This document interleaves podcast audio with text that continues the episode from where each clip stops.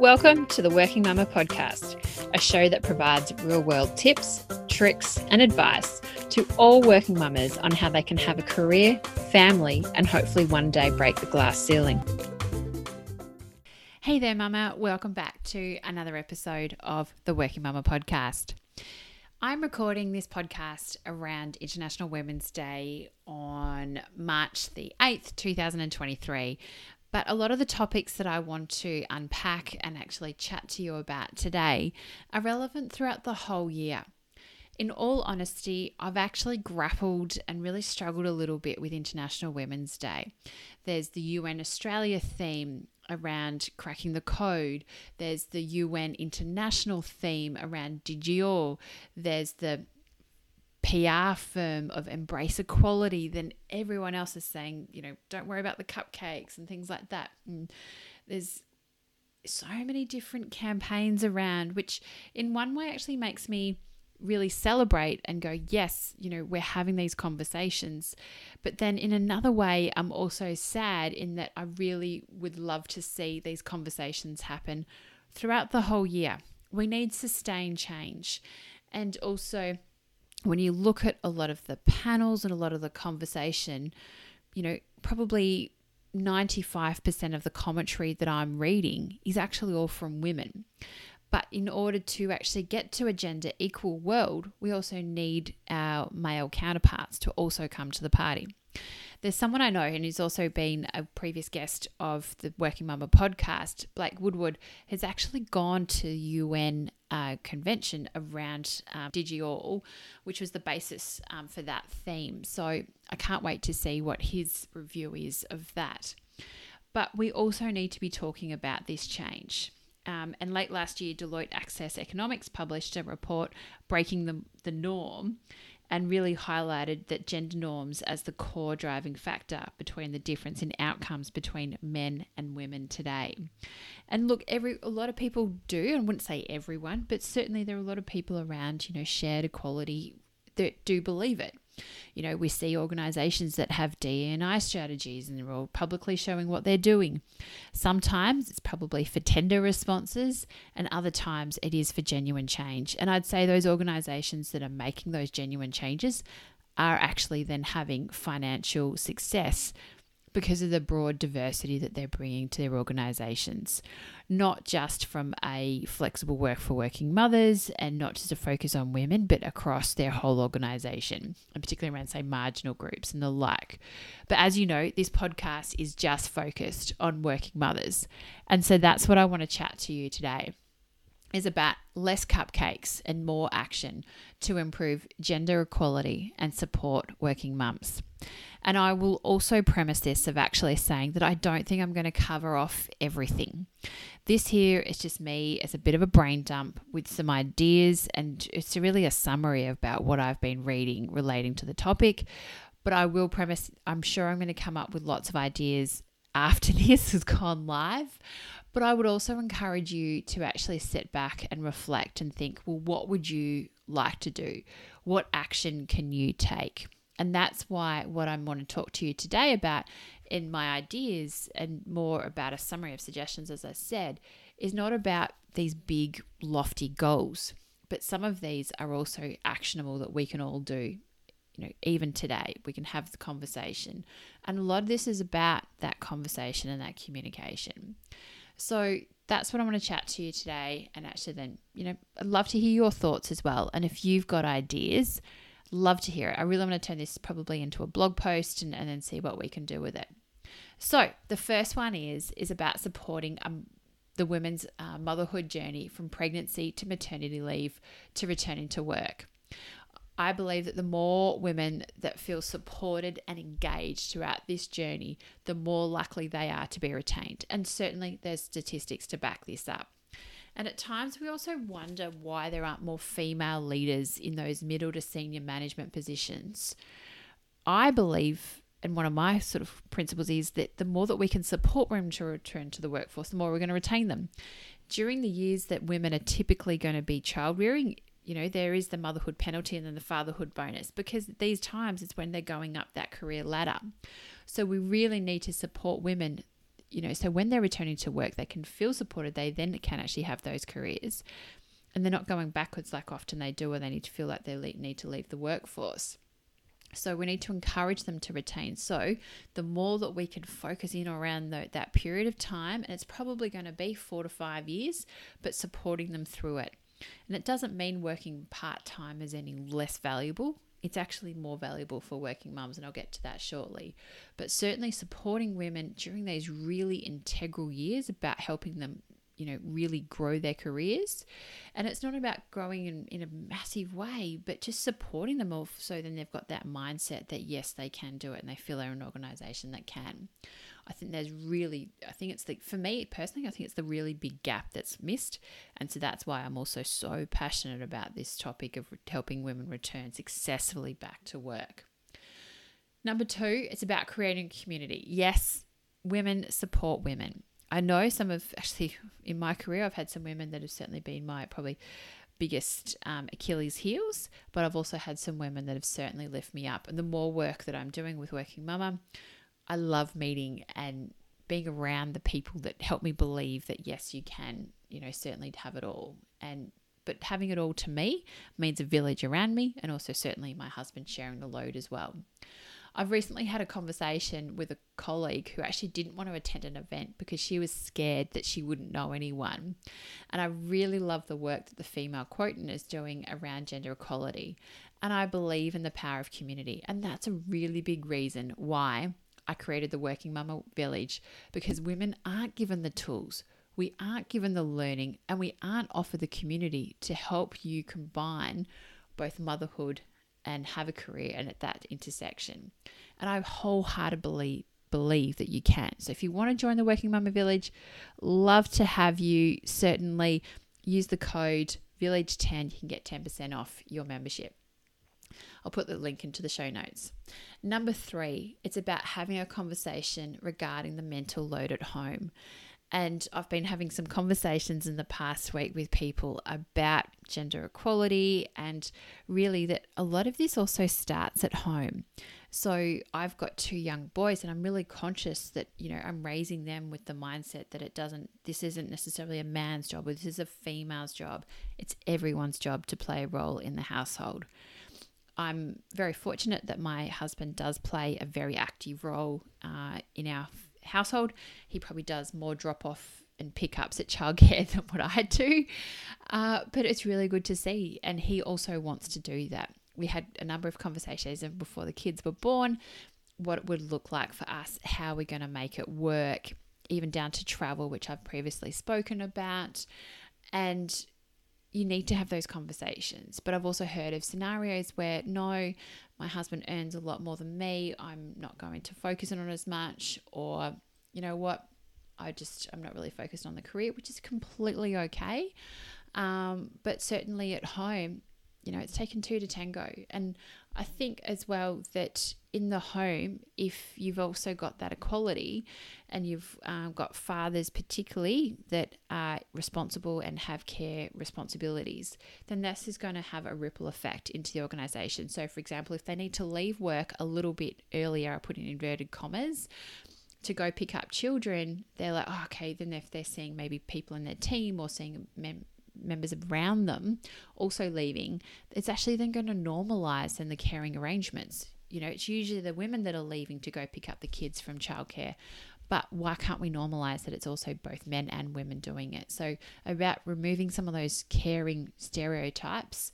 Um, you know, so it's not just women only. You know, men can also do housework. They're perfectly capable of doing it themselves. Uh, you know, the same thing as well around family lunches often when we're having a family lunch in my, you know, both sides of my family, um, my even my mother-in-law or my mum will t- chat to me of saying, "Oh, this is what we need to bring." They never actually say it to my husband. Same with Christmas presents. Uh, my mother-in-law will say, "Oh, we need to get X, Y, Z, and is that okay?" And I will then direct it as well back to my husband as well, and then saying, what do you think and involve him in the conversation it's still not there yet and it still frustrates me that always it's put on to me and that load of organizing everyone and what are we doing what are we bringing it's all on me So then also then putting it back onto your partner and then what you can do. I've got a whole range of episodes around sharing the mental load, so I won't go into that in too much detail. Um, but definitely life admin um, with Dania is is fantastic. So I'll link that into the show notes. Uh, but certainly as well by trying to you know share the load. Um, think about this with hashtag share the load. I'd love to hear your thoughts about doing a campaign around this to actually then equalize the invisible and the emotional labor and also the mental load at home so we can actually then create this so if we're sharing the load at home then can we share the load um, in the workplace Number four is about providing flexible work options. And this isn't just for mothers, it's also for fathers and also uh, you know, partners and things like that as well. And flexible work isn't just about working from home. This includes work hours, days of work, place of work.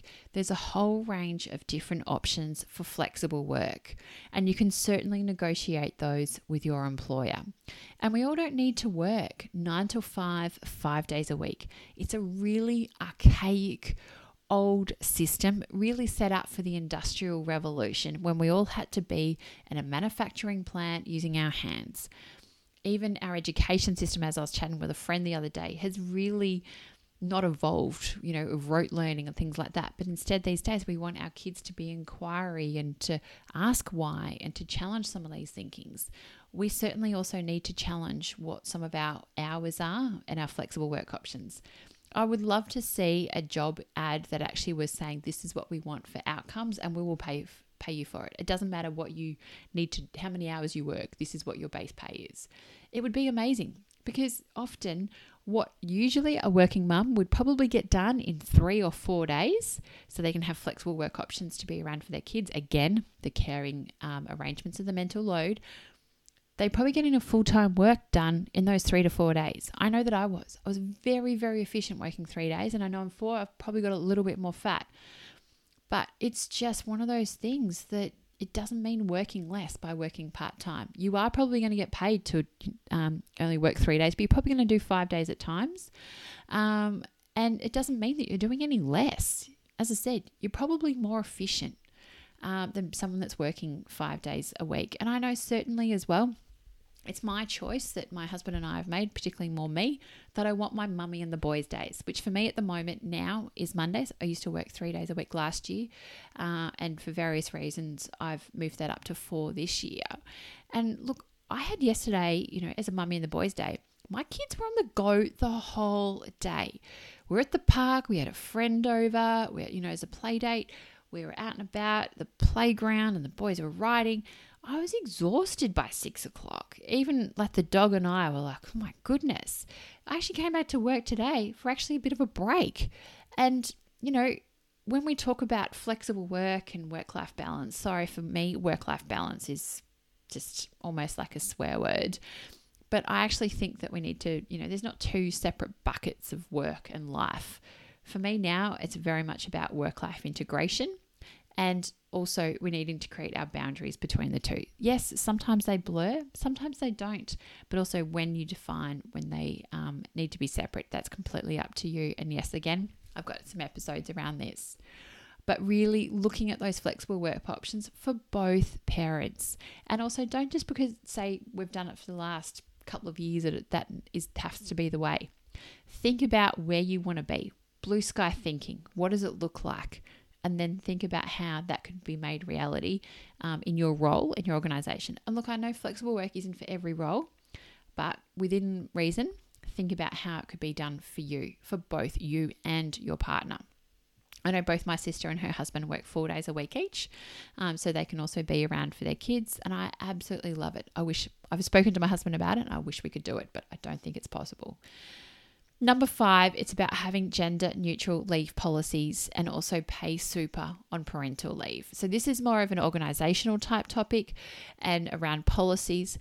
But if you want best practice and if we're trying to encourage more gender equality, more fathers need to be taking parental leave and not just the two weeks leave when the baby's born. They need to be taking a sustained long term or medium to long term period of leave.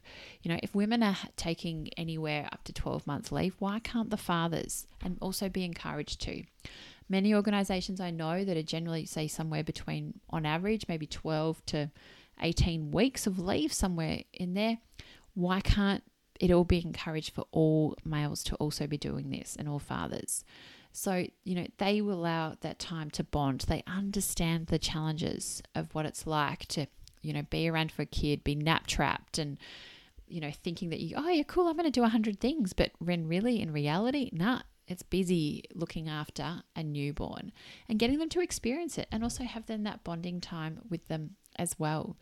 And a big part of that is about then ensuring that they're getting paid their salary because obviously sometimes males are more the breadwinner, but then also then paying super on this leave.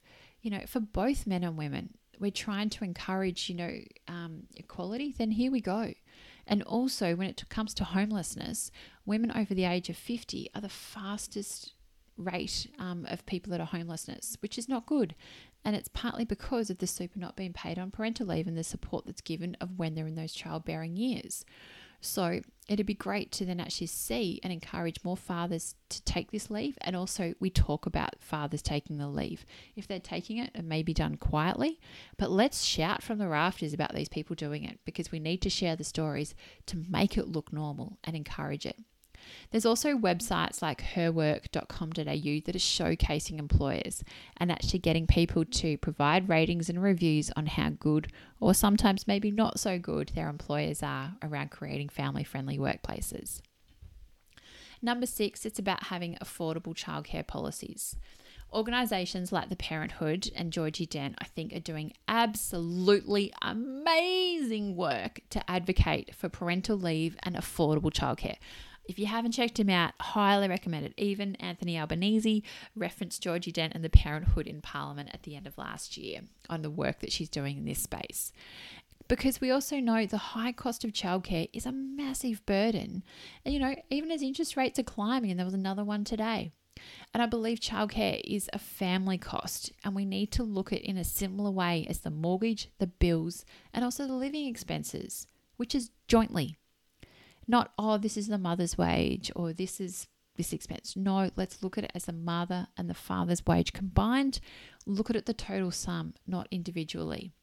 Yes, it might be a portion of your wage goes into childcare, but do you do the same thing with your grocery bill, with your rates, with your health insurance? Probably not. I know some people do have split expenses, but hopefully not down to that. And if you do, that's okay. But maybe it's just worth a conversation. Even if you're a case of the um, childcare is coming out of your wage, maybe charge then 50% back to your partner. The statistics don't lie that affordable childcare will have a positive impact on female workforce participation and it will then also then take another step in terms of gender equality because it will also encourage more women to go back because they feel like it's not a cost burden. I could go on about the opportunities with childcare and, and what I think personally it's brought my children, but I know that's another podcast for another day. But definitely having affordable childcare policies and gender neutral parental leave is so, so, so important. And also, I talked a little bit before about the mental load, and that was from a home perspective. But then it's also about looking at the mental load and the invisible labor that actually happens in the workplace. Think about back to now your the most recent lunch that your organization or catering may have um, or organized like lunch or catering that your organization's provided. Got a question for you. Who's organized it? And then who set it up? And then who cleared away all the plates? I am guessing that a female can be attributed to most of those activities, if not all of them. So it's not just about the mental load and cleaning up and doing some of those domestic duties in the home, it's also about in the workplace.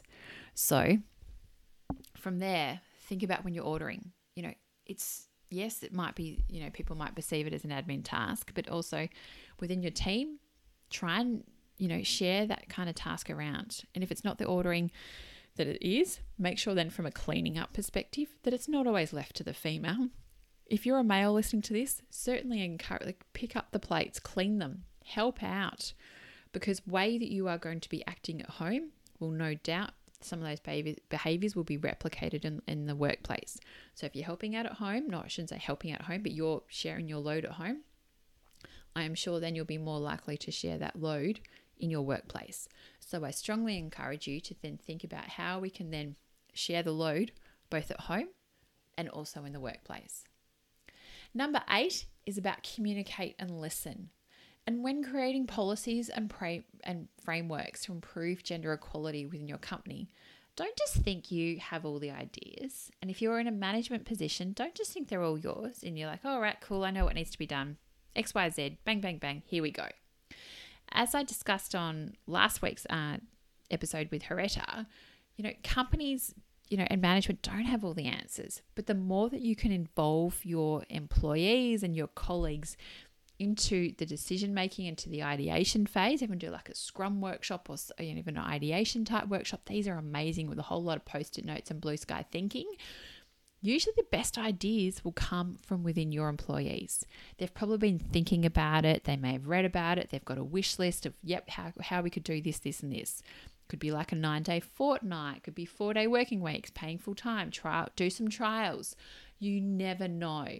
So with this, I suggest that you ask for inputs and ideas to collaborate on the topic of how you can improve gender equality, your DNI strategy, and also how you can then support working mums. Yes, I do want to get that in. And how you can support the various um, groups within your organization, particularly working mums. And so you you may uh, actually get more ideas than you ever expected, and it could actually then also be tra- quite transformative for your organizational culture because your employees will feel engaged. They will feel like they're being listened to, just like when we're ki- you know we've got kids that they want to be seen, they want to be heard. When you know you you can get so much out of it particularly that psychological contract with your employees will be huge by just asking them what do you think? What are your ideas? It would trust me be a half day well spent.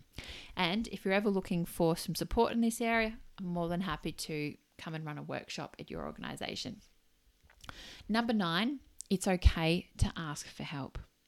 We don't have all the answers but also, another idea is about be a mentor or even seek out a mentor. Don't be afraid to ask for help. And certainly, I know that there's many women out there that are probably willing to and able to mentor other women, but they just haven't been asked. But don't be afraid to ask the question either. It's challenging navigating this world on our own you know what? When you think about it with our kids, we ne- we help them, we hold their hands, we help them show the way, we help them cross the road. We help we try and teach them right from wrong.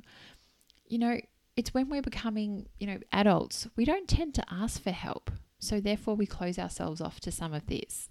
But the more we actually seek out answers, we, you know, get inquisitive, we start asking questions, the more we're probably actually going to open ourselves up and go, oh, that's potential. And then if we ask someone to be a mentor, they're like, yeah, probably. Yes, not a problem. And so, you know, it's okay to ask for help and you never know what might happen. Like my two year old, for example, if he wants to get picked up, he'll just put his arms up in the air and say, Up, up, mummy. And then sometimes I say, Well, what do you say? And he goes, Up, mummy, please. And then, of course, then I pick him up. But he's asking for help. He's not afraid to ask for it. So, with this as well, you know, if you're, you know, even looking for ways to help grow your village or even on the home front, as what I mentioned, or even the workplace, in all different parts of your life, think about what you need, you may need help on. Where can you improve? Where are you, you know, finding a little bit challenging? See how you can get some help. And as I say, like I love outsourcing and things like that. It's if you've listened to a few of the podcasts, that's what I love talking about. But also you know, asking for help even from your partner and, and getting all that. So definitely seeking guidance. And look, that's also a big part of the Working Mama Village is about having that group mentoring to help and support you through it. Number 10 is about in activities, speaking engagements, and conferences, review and reflect the diversity and representation of who is speaking. If you can bring in extra diversity, please do. I recently had a look at a um, upcoming conference program that I'm working with on a an organizer. So my organisation is going to be um, having an exhibition here, and I was sent the program in advance. I looked at it and I was like, oh my goodness. It's probably 90% males that we're going to be presenting. Yes, it is a male dominated industry, but there's also a role for a conference organizer to more actively seek out. There's a lot of these conferences, particularly in technical space, will say, yep, there's a call for submission of papers. I would be very surprised if they actually had a gender target on presenters because a lot of them will say, yep, we've had all these papers. Yep, that's the way we're going to go on face value. I was also speaking to a colleague the other day and she was given the tap on the shoulder of actually saying, look, would you like to submit? And it wasn't until she'd had that um, personal tap on the shoulder to say, oh, what do you think? Had the thought of even presenting and putting forward a paper and had not even touched, you know, even thought about it. So that way we need to act. It's really been a wake up call for me to then go, no, we need to actively seek out these opportunities a lot more. As women, we won't necessarily put ourselves forward, but you know, if we've got people around us that will champion, you know, one another of saying, yep, I know who could be great for that. I know who could do this. We need to work together as a community collective you know change the change the landscape of conference um, presenters to actually have better diversity. And it's not just from a female perspective it's also from minority groups people from different backgrounds races ethnicity you name it to also then have then that dni uh, inclusivity um, from a conference perspective. Unfortunately, it's been too late to change the lineup, but I felt better in myself that I've been able to have the conversation. I raised the topic, and also now it's made me a lot more conscious um, from uh, my role of actually then putting forward people um, more actively than what I had been in the past. Number 11 is about looking at your recruitment and making sure you've got a long list that includes women. People sometimes may go, oh, look, here's our, here's our candidates and, and the way we go. Even in your shortlist, try and actually have a candidate. Even just get her in for a conversation. You will no doubt be surprised. And I'm sure she'll be 100% memorable because she's also going to, she'll probably suffering a little bit of tall, tall poppy or imposter syndrome. But just get her in. Make sure you've got a female on your shortlist because, you know, as I chatted with Dana Stewart in episode number 87, women probably think they don't, you know, they need 99% of the selection criteria, which in fact, you know, as Dana said, you don't. Leadership and management teams, number 12, if there are no females represented, let's call it out. Ask the question. Ask if there's any considerations and talent in the pipeline and what your current your company is doing to mentor and support these women so that when they're ready to hit the ground running in a senior management position, they're they're they're ready. They're going. The gun's fired and they're, you know, sprinting off. And you I'm sure many people have seen that Coles recently announced a new female CEO. And if you looked at her resume, it wasn't this linear single line to the top. She took twists and turns to have experience across the company. So then she's actually got a really well rounded background. And I also loved on her LinkedIn that she had actually quite clearly highlighted about when she'd had parental leave. I loved it. I thought this is fantastic. Someone in position has been so explicit and clear of when she's taken parental leave, and she still worked at you know the same organization. It's not like she's left. So I would think it was great. But certainly as well, call it out. Don't be afraid to say, "Oh, you know, during a next review or opportunities, uh, you know, ask where it is. And maybe even if it's an all male team, I challenge you this to actually put your hand up. If that's something that you aspire to, have the conversation and say, how can I be maybe a partner or a director or a senior manager or, you know, step up? And if they say, look, you're not quite ready, have the conversation to say, what is it that you're looking for? and how can I get the coaching and support or even the mentoring to help make those steps. It may not happen tomorrow, but it may happen in maybe 6, 12, 2 years time. But also you by talking about it and articulating it, you're letting people around you know what you're interested. So think think big, be bold and give it a go. And I think number 13 is just as important, and if not the most important point that I wanted to share with you, is that don't assume women will have all the answers. When we're hearing a lot of the conversations relating to International Women's Day, embrace equality, cracking the code, you name it, it's as I said at the start, a lot of it's, you know, 95% of the articles I've read are all from females. And so it's females saying what needs to happen. But as I said, men have to come to the party to have true equality. And so we need to work together to actually create the foundations and to be able to then also move forward. We all know that women are great at problem solving, but this is a societal problem, and we are trying to overcome literally hundreds of years of patriarchal systems to work towards gender equality. It's not one gender's problem, it's a generational, it's cultural, it's ingrained even into our language, behaviors, and the list that goes on. This is trying to move Everest, but I think that we all need to work together and look with each step of the way. I think we could climb Everest and hopefully achieve it. I know it is probably all like moving Everest and climbing Everest, but it is a big challenge if you sort of I'm not great on metaphors, but you know, you get you get the gist of what I'm trying to say. And the goal is clear. And we all need to do our own little bit. So if you have an idea, raise it up. Get rid of the imposter syndrome, get rid of that little monkey off your back. Confidence is a mindset. Work out where those blocks are and just give it a go. But by staying quiet, it's only going to be in your head. But by raising it up, put it out there on maybe even as like a LinkedIn post as an idea if you're a little bit um, you know unsure about how it might be reacted or get the reaction from people. But speak up, and that's what we all need to do. If we're seeing something that's happening that we don't agree with, it's like in uh, EHS, you know, the the safety you walk past, you know, the what you walk past is what you keep, and, and that, as you can see, I'm not very good at metaphors, um, but certainly you need to um, you know, look at what you're doing. And so if you don't agree with something, speak up, just like we do with our kids. If we don't like some of their behavior, we will let them know. Similar to this around um, gender equality and certainly supporting working mums. Don't be afraid to use your voice because I can guarantee you people will stand up and they will listen. And if they don't, as Annabel Crabb said this week during the Future Women's Conference, anyway, don't work for dickheads. So, on that, I really, you know, thank you for listening. And if you've liked this, please leave a rating or review on the podcast. I would really, really, really, really appreciate it. So, for me, that'd be the one thing I'd love you to take action with today. But also, I'm here for you. The Working Mumma Village is here for you. I would love to have you join. Um, it, the doors are open until Friday, the 10th of March. Um, then I'll be closing it for a period of time, probably a couple of months, but you can also use the code Village10 to join. So, yeah, it's really supportive group mentoring, masterclasses, resources, a lot of the things that I've talked about here.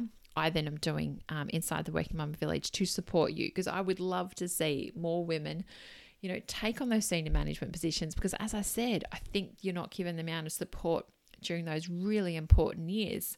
So to help you as a launch pad um, for as a working mum, so you need all the support and the tools and the resources to help you, and that's what I aim to do inside the Working Mumma Village. So best of best of luck. I hope you're doing well, and if you've got any ideas on how you would, you know, add to this conversation as what I've talked to you about today, I'd love to hear from you. Reach out. I'm playing a little bit more on LinkedIn these days, but I'm also still at on Instagram at Working Mumma Community. So speak soon and look forward to speaking to you again next week. Thank you for listening to the Working Mumma podcast.